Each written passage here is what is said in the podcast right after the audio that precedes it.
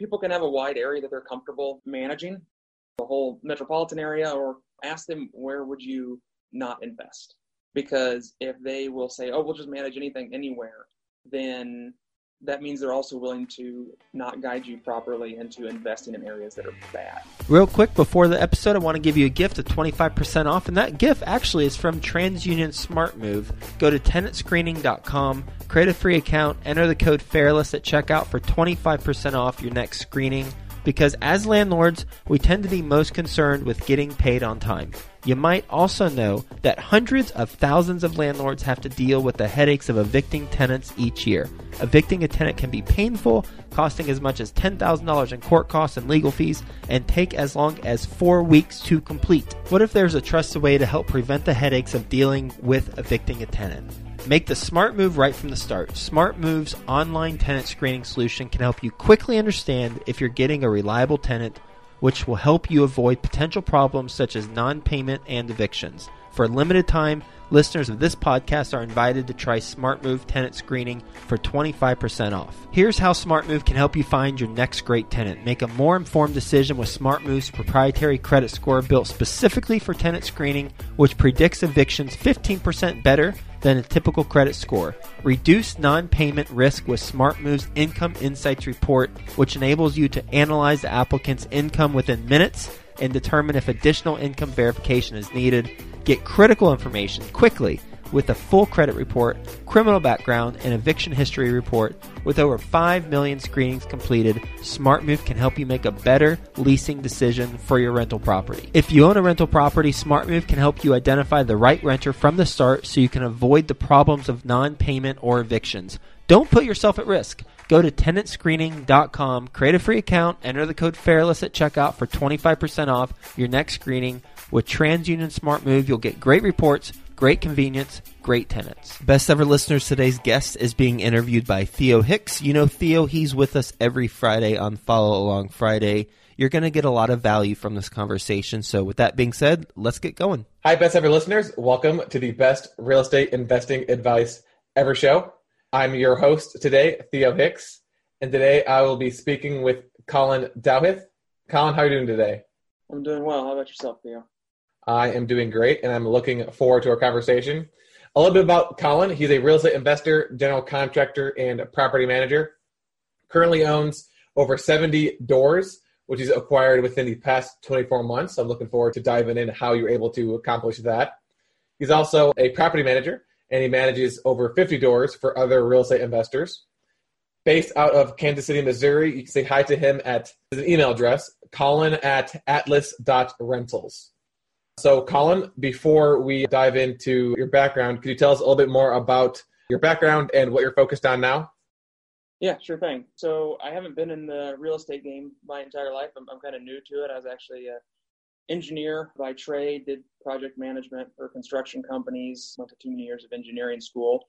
Decided to kind of split ways with the corporate world, so started uh, acquiring rental properties.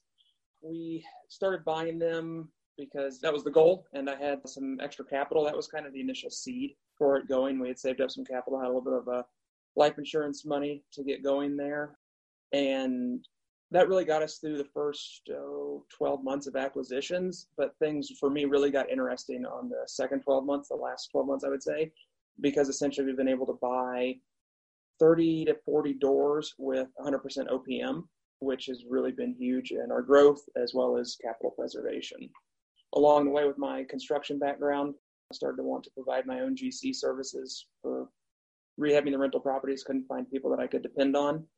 And then since we were already in the property management space, because I was having to manage all my own doors, we rolled that out as well. I got a property manager on board who's helping me out, and we're servicing outside customers now as well. So that's kind of how we got to where we were at. So let's kind of go one by one. So let's talk about the previous 12 months to mention how you had that seed money from your life insurance fund to fund those first 12 months worth of deals. And then after that, you were able to raise capital from other people to fund those projects. So, first, kind of walk us through who these people are, how you found them, and how you presented the opportunities to them to kind of convince them to, to come on board and invest their capital. Yeah, absolutely. So, I think the whole thing with any business, especially real estate's networking and how you know people, and then just hitting up your friends and family. And honestly, I had some family members that had some capital sitting aside. So what I essentially offered them was a second lien position or personal guarantee, and we used their money for a down payment and or a wholesale purchase of just the whole purchase of the property, depending on how much the property was, and paid them essentially interest only. And we make extra principal payments on that interest only loan on a monthly basis. And a lot of times we use them for the down payment, which allowed us to leverage that even further. So made sure we had plenty of debt coverage on the monthly income that was coming in and then pay them on a monthly basis as well with the goal of at year five doing a refinance that should then pay them off completely. Do you mind walking us through how you are presenting these opportunities to them? Are you just calling them on the phone and saying, hey, I got this deal. Do you want in? Or is there a more specific process? A little bit. Essentially, it's people I'm close with, some parents, some other family members, some close family friends that we know have money that do some investments in other real estate that have some successful businesses that have some capital they're looking to deploy. And I'm just always talking about what I'm doing in the real estate space. And oh, hey, look at these pro formas I put together. Look at this deal. And they started to see the success and the growth. And with that track record, I was then able to say, hey, let's go ahead and see if we can work something out. I was like, well, you know, we're looking to fund this next deal. Do you have any interest? We'll give you 8% interest only. And they're like, oh, 8%, that's pretty good. They start penciling the numbers. Like, okay, well, I mean, that's about what I'm getting in the stock market. So I might as well place it with you guys with a physical asset. And then they get their whole principal back in five years. Yeah, it's just talking to a lot of people. And, and I didn't really have to push a hard sell on them too much. We give them a personal guarantee and they're pretty excited because people see the stock markets continuing to rise, but they're also a little apprehensive that it's going to pull back because there has been some major pullbacks. And they're like, man, I lost how many thousands, tens of thousands, or a hundred thousand dollars over this last week. I'd rather just place it somewhere where I know I'm going to get the eight percent. Do you ever plan on expanding to not strangers, but people outside of your current network, like maybe building a, brand to attract other investors, or you just kind of plan on sticking with the people that you already know, just because they have enough capital to fund your deals? I've entertained the idea of expanding. I haven't had to reach that far yet outside my network, to be honest with you. And I know that you start running into some want to make sure you're not playing with the syndication rules or some of the legal rules. So I, I don't want to try to stray too far into that area without knowing all yeah. the rules that play by over there. So don't really want to get in over my head in that department. For those 30 to 40 doors, doesn't have to be an exact number, but approximately how much capital have you raised for those deals total? Probably about 250,000 to 300,000. We had a couple big purchases of a number of properties, low class B, high class C properties that we needed to value add. So the price was right that we could get a, a good down payment going for it. And we were able to, okay, we need $80,000 for the down payment on this chunk of properties. And we are able to raise that here and 10,000 there and 30,000 there. So. Okay. Let's move on to the, the second thing you talked about, which is being a general contractor. So did you start this general contracting business just because it was your background and you wanted to save some money or did you just have issues with the GCs you were using? Really just having a hard time finding people that I could depend on. There's, kind of multiple reasons. A, finding having hard people that I could depend on. That was a challenge. Trying to pay people on a regular basis or have to upfront make these large payments sometimes wasn't always ideal. Also for the legal protection, if I've got a bunch of 1099 guys running around and we have multiple different LLCs set up to protect the different assets, if I have to pay each of them out of this different one, well, each of those is exposed to a liability if somebody gets hurt. So if I roll it into the GC and then I can have my work comp, my general liability insurance through one company, then I don't have to worry as much about my exposure if I'm hiring a guy to come in and, and lay some flooring. Just uh, some 1099 guy that I know from town or whatever. But if I am the GC, then I don't have to worry about that legal liability if I'm carrying the work comp on it. So instead of hiring a GC to find the subcontractor, are you just find them yourself, or are you actually going in there and doing the stuff yourself? Uh, we've got a number of guys that work for us full time now. Okay. And then is this something that you just do for your own deals or do you also provide the service to your property management clients? Yeah, we also provide it to property management clients. And I would say almost the GC kind of came for two reasons. One, I needed my own guys because we had so much work. And then B was for the property management side of things. When we're working with our customers that are property management, related, we can provide the maintenance service for them quickly because we have it all in house. We don't have to rely on a third party vendor. Additionally, which I think we might touch on here in a little bit, kind of the full service that we offer to some of the investors as well. It allows us to be a single point of contact for investors so they don't have to worry about coordinating work and everything from halfway across the country or even internationally. Yeah, no, yeah. We'll transition into property management. Just one more question. Have you found that you've been able to either do more deals or offer a higher amount of money on deals just because you know that you are not going to be spending as much money as your competitors because of the fact that you're keeping all of this renovations in house. So you, I'm assuming it's going to be less expensive to do these rehabs compared to someone else who has to, I guess, hire someone like you to do it for Yeah, absolutely. We've got a couple guys that are working out there for between fifteen and twenty dollars an hour, doing even some grunt labor at twelve dollars an hour. We can get that done a lot quicker and a lot cheaper than if we have to pay a GC that's going to bill everybody else out at a minimum thirty-five dollars an hour. And then if I can get a guy that I can trust that can do some of the stuff like plumbing and a hot water heater, and I can pay him twenty-five dollars an hour for one of my skilled guys, then I'm really going to save a lot of money in the long term over a plumber that's going to come out and bill me sixty-five dollars an hour. Would you say that if someone has their own business like you and they don't have a construction background, do you think that they could do what you're doing? Do you think they could be the GC and find out subcontractors, or would you recommend they just find a GC and kind of just take those disadvantages, but also benefit from the fact that they're not going to fail because they don't know necessarily what they're doing? I would probably lean towards the second option of hiring somebody. My background in construction was purely commercial, so me getting into the residential side was a large learning curve for me. That I took a lot of licks trying to figure some of this stuff out on the estimating and stuff like that, and hitting my head against the door with permits and everything with the cities and codes. I do have a knowledge of codes, which has helped me a fair amount, especially if we've had to do something structural related. Honestly, I would say it'd probably be safer bet for somebody just to build a relationship with a good GC that has all the insurance and, and can do all the permits and everything else like that that you need. It's been an interesting challenge, and then you don't have to worry about hiring and keeping employees happy as well. So you mentioned insurance. What are some other things that that you recommend investors look at when they're trying to find a GC? Because obviously, as you mentioned, you've had a hard time finding people to depend on, so which why you start your own company. But if you're recommending that people, unless they have that background, specifically in residential, even if it's commercial, it's still going to be tough. If I need to go out and find a GC, besides making sure that they're insured, what else should I be looking for? References. Get references from other people. Make sure that they are comfortable with the scope of work that you're asking them to do and that they're not overqualified sometimes for what you're asking them to do. Our focus is solely on long term buy and hold rental properties. We've done some flips, but we really want to focus in on what we know best, which is rental properties. So if you've got a GC out there that's used to finishing high end homes and they're going to come in and help you update your rental property, it's 750 bucks a month or 900 bucks a month. The level of finish and the expense that you're going to incur with them is probably going to be way higher than you need to have for that property. Yeah, I remember when I first got into real estate, I was convincing my now wife, then this girlfriend, to um, to buy a property, and she had three contractors come out to quote for duplex, and one of them was this higher end, and he quoted triple what everyone else did. It's like, oh, yeah. we can do this, and she's kind of wanted to do it. It's like, take a step back. No one's going to rent this. They're going to rent it, but you're not going to make that money back. So making sure they're not overqualified is good advice. So let's talk about your property management company. So you were kind of telling me beforehand how you have a kind of like a, like a turnkey service for people who want to invest out of state. I personally have had, have had issues with property management companies in the past, and since this interview is not going to be airing for a long time, hopefully I'm out of the weeds at that point. I do have my properties under contract, but we're recording this. Hopefully they're gone by that point. But what's some advice you have about making sure you find the right property management company for your specific property you're buying, or a specific deal, or a specific investment strategy? and make sure first that they're familiar with the area that you're going to be investing in.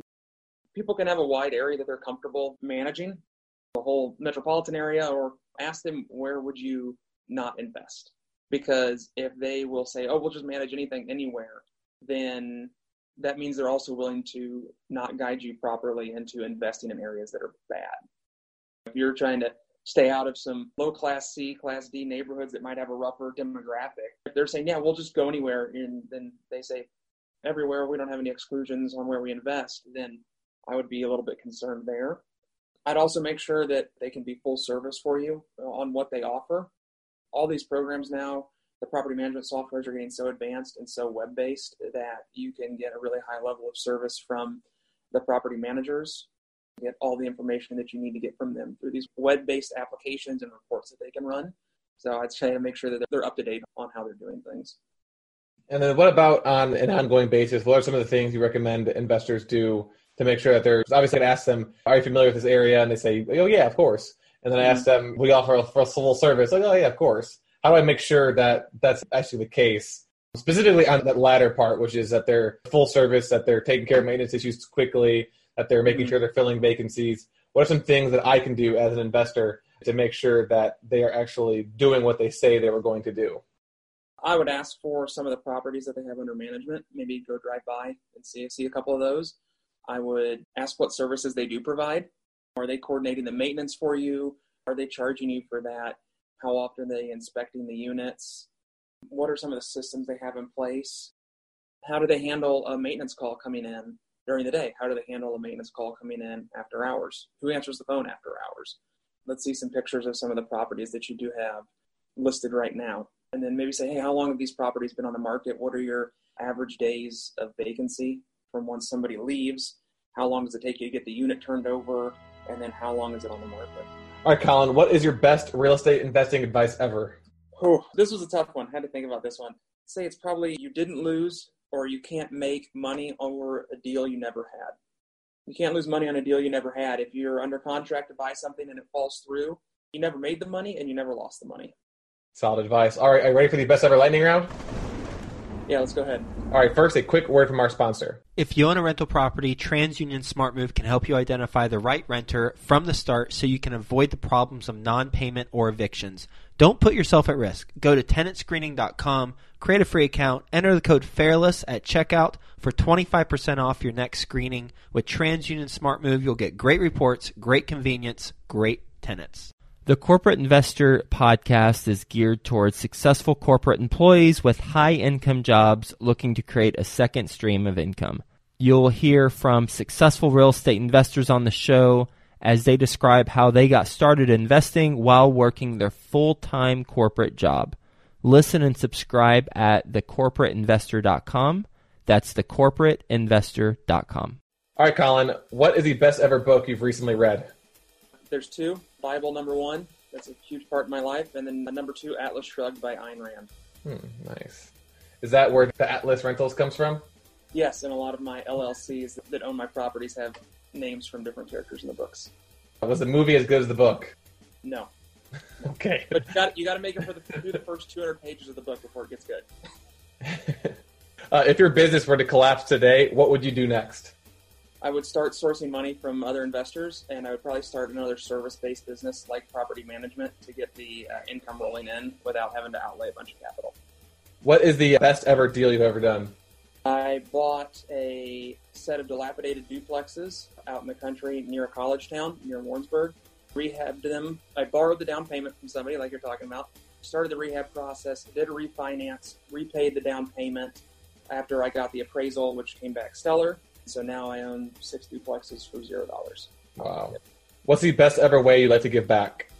I like to donate my time and energy to church here. I work with a lot of the youth here, do youth groups, Bible studies, that sort of thing, and then help out when we do community service projects. And then lastly, what's the best ever place to reach you?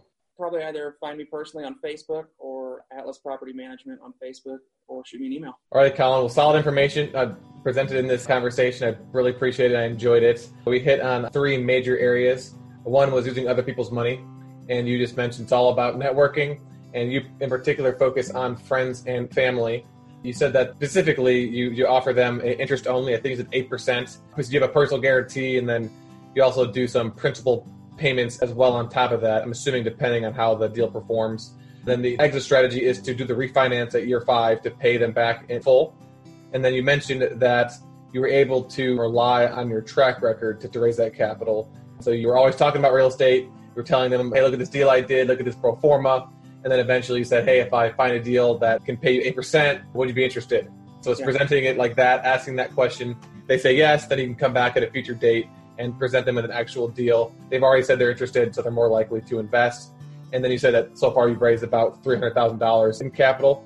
Then we transitioned to talking about your general contracting business and why you started your own, in particular, hard time finding people to depend on. So we kind of talked about some ways to, to make sure that you are finding someone you can depend on, like making sure they're insured, make sure you get references, make sure that they're actually comfortable with the scope of work, and make sure that they aren't actually overqualified for what you're doing. So don't find a luxury residential home builder to do your D class renovation.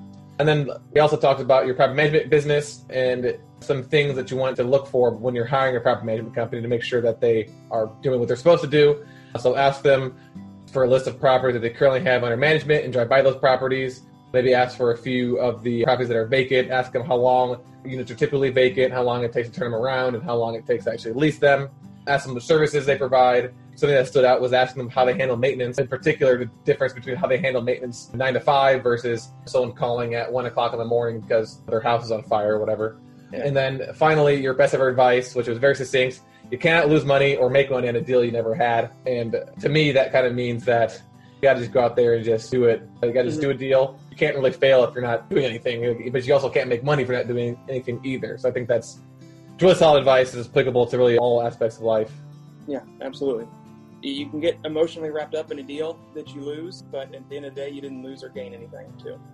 Exactly. All right, Colin, I appreciate it. Best ever listeners who tuned in, I appreciate it as well. And we will talk to you soon.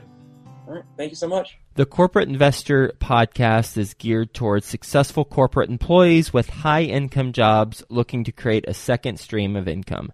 You'll hear from successful real estate investors on the show as they describe how they got started investing while working their full time corporate job. Listen and subscribe at thecorporateinvestor.com. That's thecorporateinvestor.com.